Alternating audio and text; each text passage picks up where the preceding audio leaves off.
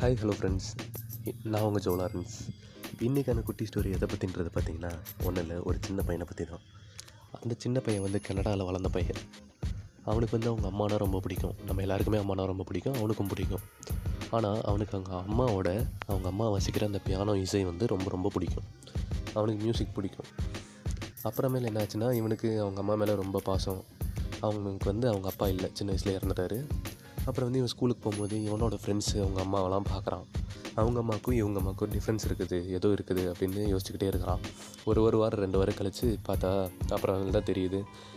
இவங்க மற்ற பசங்களோட அம்மாலாம் வந்து இசையை கேட்குறாங்க ஆனால் இவங்க அம்மாவால் இசையை கேட்க முடியல. இவங்களே வந்து புது இசையை உருவாக்குறாங்க. ஏன்னா இவங்க வந்து டிஃபெண்டம் அதாவது செவித்திறன் குறைவு இருக்கிறவங்க இவங்க அம்மா. அப்புறமேல் தான் தெரியுது இவனுக்கு சின்ன வயசில் எல்லாருமே கேட்பாங்க நீ பெரிய ஆளு என்னப்பா அவன் அப்படின்னு நம்மக்கிட்ட எல்லோரும் கேட்குற மாதிரி அவனோட ஆம்பிஷன் கேட்கும்போது அவன் என்ன சொன்னான்னா நான் எந்த வேலை செஞ்சால் என் எங்கள் அம்மாவுக்கு வந்து செவித்திறனும் பேசுகிற திறனும் வருதோ அந்த வேலையை தான் நான் செய்ய போகிறேன் அப்படின்னு சொல்லுவான் சின்ன வயசுலேயே தைரியமாக அப்புறம் என்னாச்சு அவன் ஒரு பதினஞ்சு பதினேழு வயசில் வந்து ஸ்டார்ட் பண்ணான். ரிசர்ச் பண்ணலாம் அப்படின்னு ஆரம்பித்தான் அந்த சின்ன பையன். ஏதோ ஒன்று நம்ம கண்டுபிடிச்சிடணும் அப்படின்னு ஆரம்பித்தவன் அவன் கண்டுபிடிக்கிற ஒவ்வொரு சின்ன சின்ன விஷயத்தையும் எல்லாத்துலேயுமே இந்த ஒலி அதாவது அந்த சவுண்டுன்ற விஷயத்தை கொண்டு வந்து எல்லாத்துலேயும் அப்படி தான் கண்டுபிடிச்சான். உடனே என்ன பண்ணான் அப்புறமேல அவங்க அம்மா கிட்ட வந்து அவன் பேச ஆரம்பிக்கிறான்.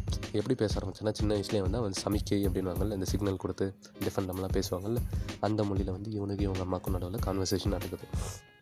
அப்புறம் இந்த மாதிரி நடந்துட்டு இருக்கும்போது கான்வர்சேஷன் நடந்துட்டு இருக்குது. அவங்க அம்மாக்காக அம்மா நான் கண்டிப்பாக உனக்காக ஒன்று கண்டுபிடிப்பேன். அப்படி இப்படின்னு இவன் சொல்கிறான் கை அசைச்சு அசைச்சு சொல்கிறான் அதே மாதிரி இவன் வந்து கண்டுபிடிச்சிக்கிட்டே இருக்கிறான். கடைசி வரைக்கும் இவனால் கண்டுபிடிக்க முடியல தனியாக அதுக்கு வந்து ஏன்னா இவன்கிட்ட ஏழை. இவன் வந்து இவனுக்கிட்ட காசு இல்லை. போதுமான அளவு காசு இல்லை. அப்புறம் என்ன பண்ணான்? ஒரு ப்ரைவேட் கம்பெனியில் போயிட்டு இவர் வந்து கேட்குறாரு இந்த தம்பி வந்து எனக்கு எதாவது வேலை கொடுங்க. நான் இந்த இது ரிசர்ச்லாம் பண்ணுறேன் எனக்கு நீங்கள் காசு மட்டும் கொடுங்க. நான் கண்டுபிடிச்சி தரேன் கண்டிப்பாக அப்படின்னு சொல்லி கேட்குறான் அவங்களும் அதே மாதிரி கொடுக்குறாங்க. ஆனாலும் இவனால் கண்டிப்பாக அந்த இதை வந்து கண்டே பிடிக்க முடியல. என்ன பண்ணுறது சவுண்டுன்ற இதை வச்சு எதுவும் கண்டுபிடிக்க முடியல தம்பியால்.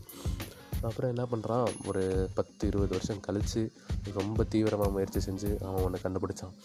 அதுதாங்க நம்ம எல்லாருக்குமே தெரிஞ்ச டெலிஃபோன் நம்ம இவ்வளோ நேரம் பேசிகிட்டு இருந்த சின்ன பையன் அலெக்சாண்டர் கிரஹாம்பெல் பற்றி தான் பேசணும். இவனை வந்து என்ன பண்ணாங்கன்னா ஊர் உலகத்தில் இருக்கிற எல்லாருமே வந்து இவனை புறக்கணிச்சாங்க. யாரா இவன் லூஸ் மாதிரி பண்ணிகிட்டு இருக்கிறான்? என் டைம் இருக்கிறத டைம்லாம் வேஸ்ட் பண்ணிட்டு ஏதோ ஆராய்ச்சி பண்ணுறேன் ஆராய்ச்சி பண்ணுறேன்னு சொல்லிட்டு இருக்கிறான் அப்படின்னு இவனை குறைய சொல்லிட்டு இருந்தாங்க.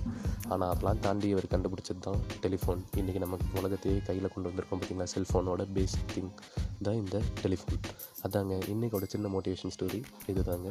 இப்போ நம்ம பார்த்துட்டு வந்து அலெக்சாண்டர் கிராம்பெல் பற்றி இவர் தான் இன்றைக்கூட ஹீரோ தேங்க்யூ